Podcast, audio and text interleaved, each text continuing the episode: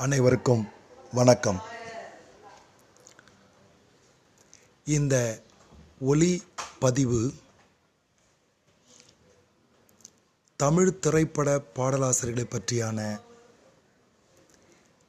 ஒரு தொடர்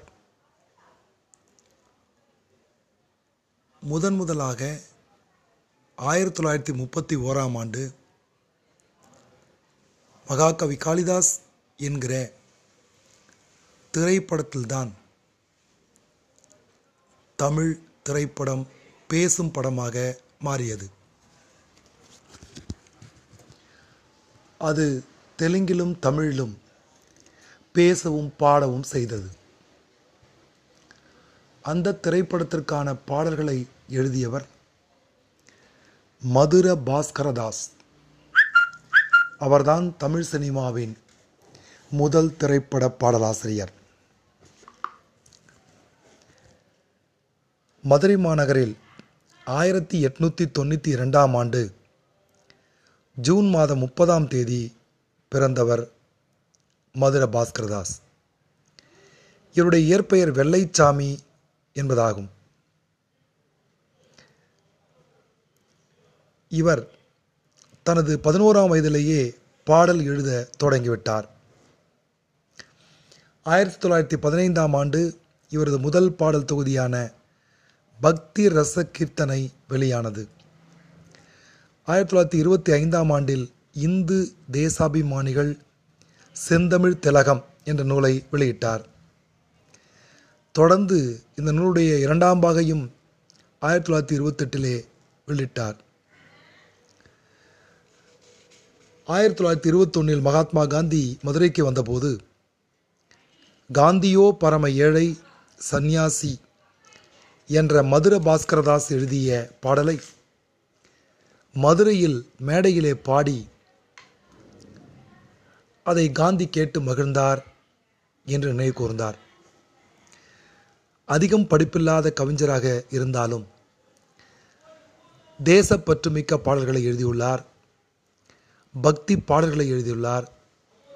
இசைத்தட்டுக்கள் இசை கச்சேரிகள் மேடை நாடகங்கள் நூல்கள் சினிமாக்கள் என்று பல ஊடகங்களிலும் இவரின் பாடல்கள் ஒலித்தன.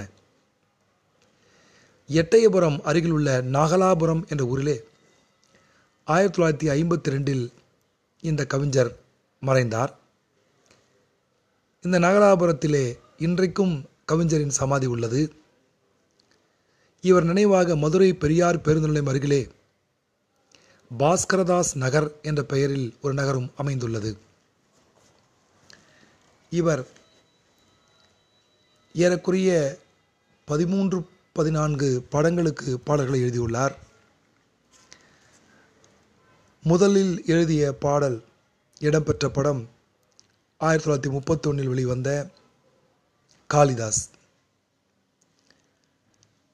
இந்த படத்திலே இந்தியர்கள் நம்மவர்களுக்குள் ஏனோ வீண் சண்டை என்ற பாடலையும் ராட்டினமாம் காந்தி கை பானமாம் என்ற பாடலையும் மன்மத பானமடா மாறினில் பாயுதடா போன்ற பாடல்களை எல்லாம் இவர் எழுதியிருக்கிறார்.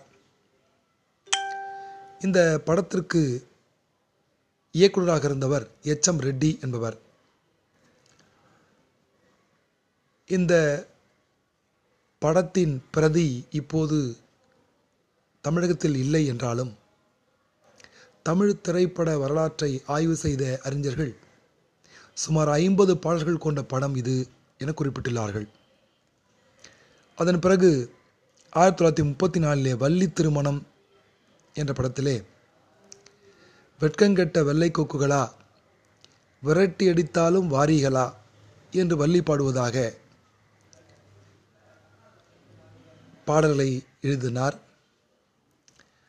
அதுபோல சுதேசி வளையல்கள் வளையல் வாங்கவில்லையோ என்று முருகர் மாடு வேடமடிந்து பாடுகின்ற பாடலையும் எழுதியுள்ளார். ஆயிரத்தி தொள்ளாயிரத்தி முப்பத்தஞ்சில் சகுந்தலை என்ற படமும் ஆயிரத்தி தொள்ளாயிரத்தி முப்பத்தி ஐந்து அதே ஆண்டில் போஜராஜன் என்ற படத்துக்கும் பாடல்கள் எழுதியுள்ளார். ஆயிரத்தி தொள்ளாயிரத்தி முப்பத்தி ஆறாம் ஆண்டு சந்திரகாசன் ராஜா தேசிங்கு உஷா கல்யாணம் ஆகிய படங்களுக்கும் ஆயிரத்தி தொள்ளாயிரத்தி முப்பத்தி ஏழில் தேவதாஸ் சதி அகல்யா ராஜசேகரன் என்ற படங்களுக்கும் பாடல்கள் எழுதியுள்ளார். ஆயிரத்தி தொள்ளாயிரத்தி நாற்பத்தி ஓராம் ஆண்டு கடைசியாக கோதையின் காதல் நவீன தெனாலிராமன் என்று அழைக்கப்பட்ட படங்களுக்கு பாடல்கள் எழுதியுள்ளார். பில்ஹனன் என்ற படத்திலுமே இவர் பாடல் எழுதியுள்ளார். ஒவ்வொரு படங்களிலும் நாற்பது பாடல்கள் இருபது பாடல்கள் என்ற அந்த காலத்தில் இருந்ததை இவர் அதிக சிரமம் இல்லாமல் எழுதி கொடுத்ததாக அன்றைய சினிமா பிரபலங்கள் இவரை பற்றி பகிர்ந்திருக்கிறார்கள். மாடர்ன் தேட்டர்ஸ் தயாரித்த முதல் படமான சதி அகல்யா படத்திலே இருபத்தொம்போது பாடல்களை பாஸ்கரதாஸ் எழுதியுள்ளார். எம் ஆர் ராதா நடித்த முதல் படமான ராஜசேகரன் படத்திலே பதினான்கு பாடல்களை எழுதியுள்ளார். இந்த பாடல்தான் எம் ஆர் ராதா முதன் முதலாக நடித்த படம். பல ஆண்டுகளாக திரைப்படத்திலே தன்னை ஈடுபடுத்திக் கொள்ளாமல் இருந்த பாஸ்கரதாஸ் ஆயிரத்தி தொள்ளாயிரத்தி ஐம்பத்தி ரெண்டிலே இறந்தார். தமிழ் சினிமாவின் முதல் திரைப்பட பாடலாசிரியர் என்ற பெருமையை பெறுவது மதுர பாஸ்கரதாஸ் அவர்கள்.